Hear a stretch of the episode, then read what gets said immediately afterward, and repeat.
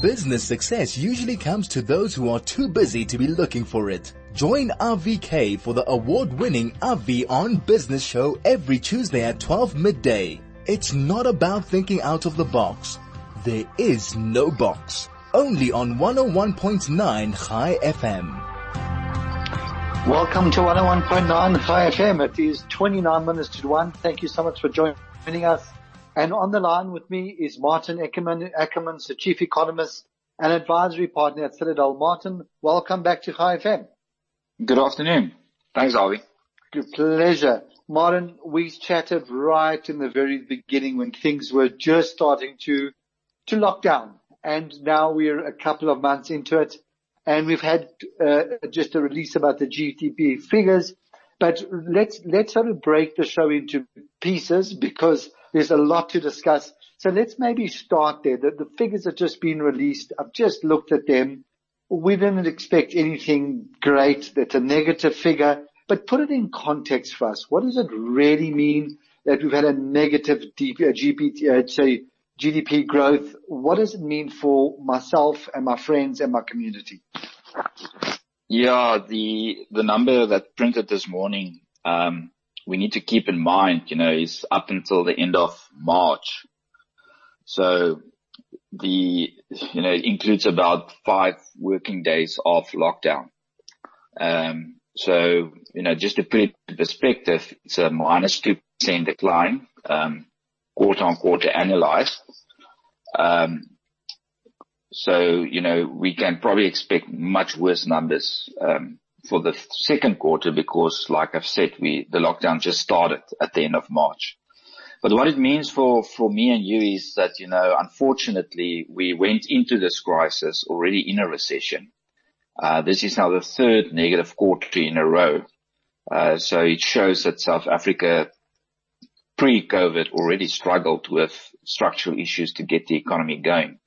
And what it means for, for, for the, the person on the street is that in an environment like this where we battle to get the economy going, it will have a direct impact in terms of, of um, probably more people being unemployed, uh, the economy struggling to create permanent jobs, um, you know, the social environment getting squeezed quite a bit. And then unfortunately, you know, government not being in a position to balance the budget, which is putting again more pressure on, on all consumers, whether that will be by paying more VAT or maybe income tax or something like that. So we growth environment, yeah, unfortunately is, um, is not really helping us in, in getting things going. So I think that's, that's what this number is telling us. You know, we, we need to be uh, prepared for, for even darker days ahead, um, because compared to other countries, you know, we unfortunately entered this crisis already on our knees. Um, but that doesn't mean that we will be able to stand up again after this and, and get back to positive growth. The bottom line is that it's really, really a bleak scenario because we, as you said, we went into it weak. We have now been decimated by this lockdown. Um, you know, I was just reading that the, the leading um, culprits of the lower growth even then was mining, which is now clearly been going to be even worse because they had a hard lockdown for a long time. And shutting a mine isn't like uh, shutting a spaza shop. It costs a lot of money to shut it. It costs even more money to reopen it.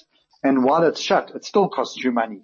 Um, it's one of those things. If it's not running 24 hours a day, it's just burning cash.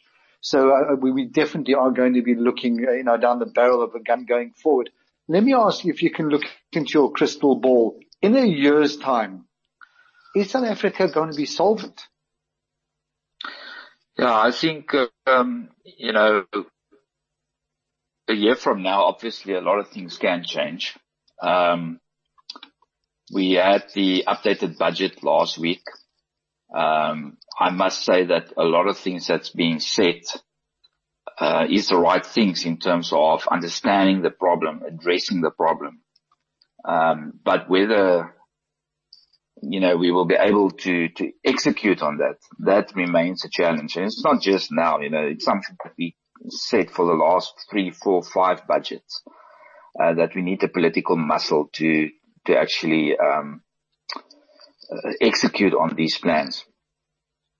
Now, your question about whether we will be solvent, you know, I think South Africa is already in, in quite a, a, a very difficult position in terms of, you know, spending far too much, um, not matching that income with the right uh, spend expenses with with the, the increase in revenue for obvious reasons. You know, the economy not growing, uh, and from the moment we plugging that gap by borrowing more money, um, and you know, don't really tax more. And that's why the minister are talking about the, the massive risk or major risk rather that we are going to be um, in a position where we uh, in a debt trap and where we just pay more and more of our budget away in servicing debt. And that is something we want to avoid. So, so to answer you, you know, I think we're already there where we're in a position where we can't really afford the, the, the lifestyle, if I can put it that way, the, the expense that's, that's happening. Um, and, and that's maybe why the zero-based budget that's being proposed is, you know, a step in the right direction. So take yourself personally, you know, if you were spending last year given your salary or your income, come this year, you know, a lot of us being seeing a cut in our income. Um, maybe you run your own business, so your, your income from the business is less. Maybe you even lost your job. So, you know, in that environment, if you think about your budget, you, you can't spend more than what you earn. And that's what a zero-based budget proposed to say, well, you know, it's one thing for the government over the past couple of years just to keep spending going at the same rate, but we don't get the income. So it will force us to say, well, you know, this is a different year. Uh, let's start by seeing how much we earn and then what does that afford us to spend? So I do think again, back to your earlier question, we will be able to solve this financial crisis in the country uh, if we execute on these plans. But unfortunately, if we don't see that uh, starting to play out in the next couple of months, then we're probably going to be in a liquidity issue uh, a year from now. You know, in your press release from a few days ago, you said that our our, our deficit was 304 billion and undershot of the revenue, and which now stands at 780 billion. I mean, some of you wrote that before the minister can spend one penny, 21 cents in the rand goes to debt. So there's, there's just really, we're really on a negative foot. But Maarten, I've been reading your stuff and I've been talking to you for a while and I've picked up a change in the tone in your press release. From the economist, um, you know, world for you and your colleagues, is there a sense of deep frustration that's coming through? Yeah, yes, I think you're right. You know, the, um, we, we, we look at all the economic plans. You can start with the National Development Plan. You can add to that the ANC Recovery Plan that's been uh, proposed or tabled uh, middle of May. Uh, the Minister of Finance, his own economic plan. And, you know, from an economic point of view, economist point of view, um, 99% majority of the policy that they suggest is the right policy. And I know that if we execute that policy, then, you know, even with COVID, we will fix a lot of the problems and South Africa will be at a but much better place, uh, two, three, four years down the line. Fantastic. Maarten, yes. So on that, before we get to frustrations, let's come back to the frustrations after the okay. break. Let's take a quick break and uh, let's get some revenue in for the radio station and then we'll continue with the frustrations afterwards. Craig, let's go to Ed. This is RV on business. Well, back on the line with me is Maarten Ackerman, who is the chief economist and advisory partner at Citadel. Maarten, welcome back uh, to, to the show. Thanks. Thanks, Ollie. Great. So you, we, we had just uh, finished looking at the positives and then I'd asked you about the frustrations that you are feeling as an economist together with your colleagues with looking at the environment. And then I cut you just before you could deliver the, the, the, the killer punch about the negative news. so go for it. Yeah, well, I think the frustration, you know, is that, um, we don't need to be in this position. Um, like I've mentioned, the, the economic plans are the right plans. We just need to execute them. So if I can take you back to October, the Minister of Finance in the medium term budget almost warned us that we can't continue down the track and we need to see clear action before February. And then uh, we haven't really seen anything between October and February um, you know, in terms of cutting the wage bill or they started with the SAA rescue, uh, business rescue, but you can even see today, you know, it's one step forward, two steps back. We, we're not making progress.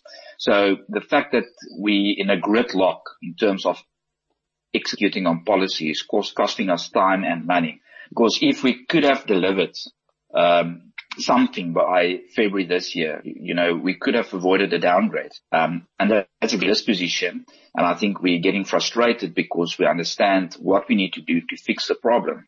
Um, we're even talking about it, but it's not happening. And if we continue down this line, then the reality will be that in a couple of months, in the next year or so, we will run into a debt trap.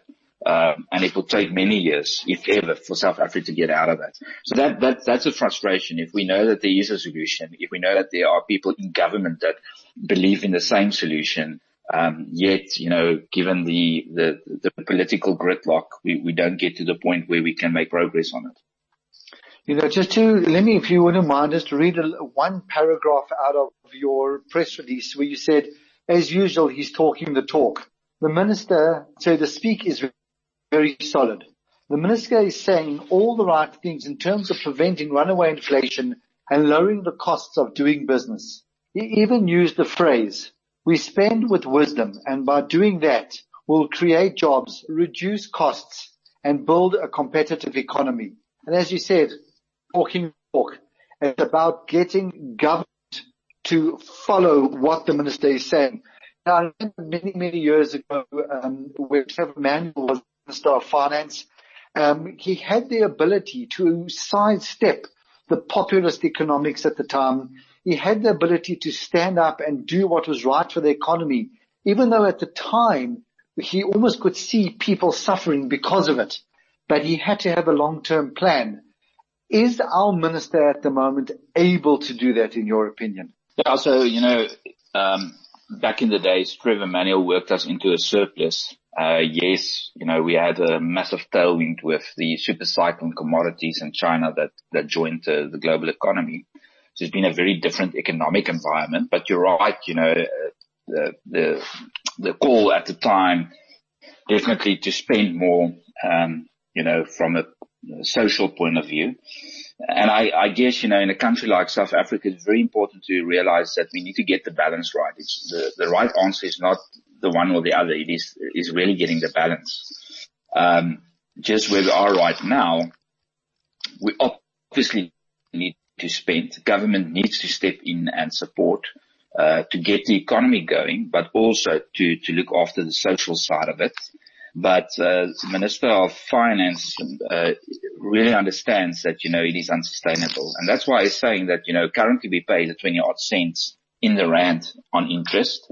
Um, but if we continue down this line, it will very soon be 40 or 50 cent and then obviously it's unsustainable. So not only will you get into a position where you can't even support the social grants, you know, you won't get the economy going to provide any further uh, um, revenue. So to answer your question, yes, I do think uh, Minister Mboweni can can execute the plan. Um, it is obviously, you know, his input in terms of not only the plan but also the budget. He, he understands the situation. Um, but he needs the support not only from the governments, but also the SEs and everybody else to actually pull in the same direction. I think that's what's still missing. Um, you know, there's other people in charge in terms of running some of the SOEs, uh, looking after different departments. And there it's, you know, it's sometimes out of his hands. And, and we need to get, uh, what I'm talking about the political muscle right through to actually execute on the plan. Well, hopefully the, the, president will stand behind him and allow him to flex his muscle and do what he needs to do. Maarten, just before I let you go, um, just one last question I see a lot of people are asking me to ask you. Any idea what's going to happen with the repo rate in the next few weeks? Yeah, so I think in line with the rest of the world, you know, we in we in crisis mode. Um, so we are seeing uh, interest rates going down to all-time lows again in the West. Uh, our central bank's been very proactive with the cuts that we've seen so far.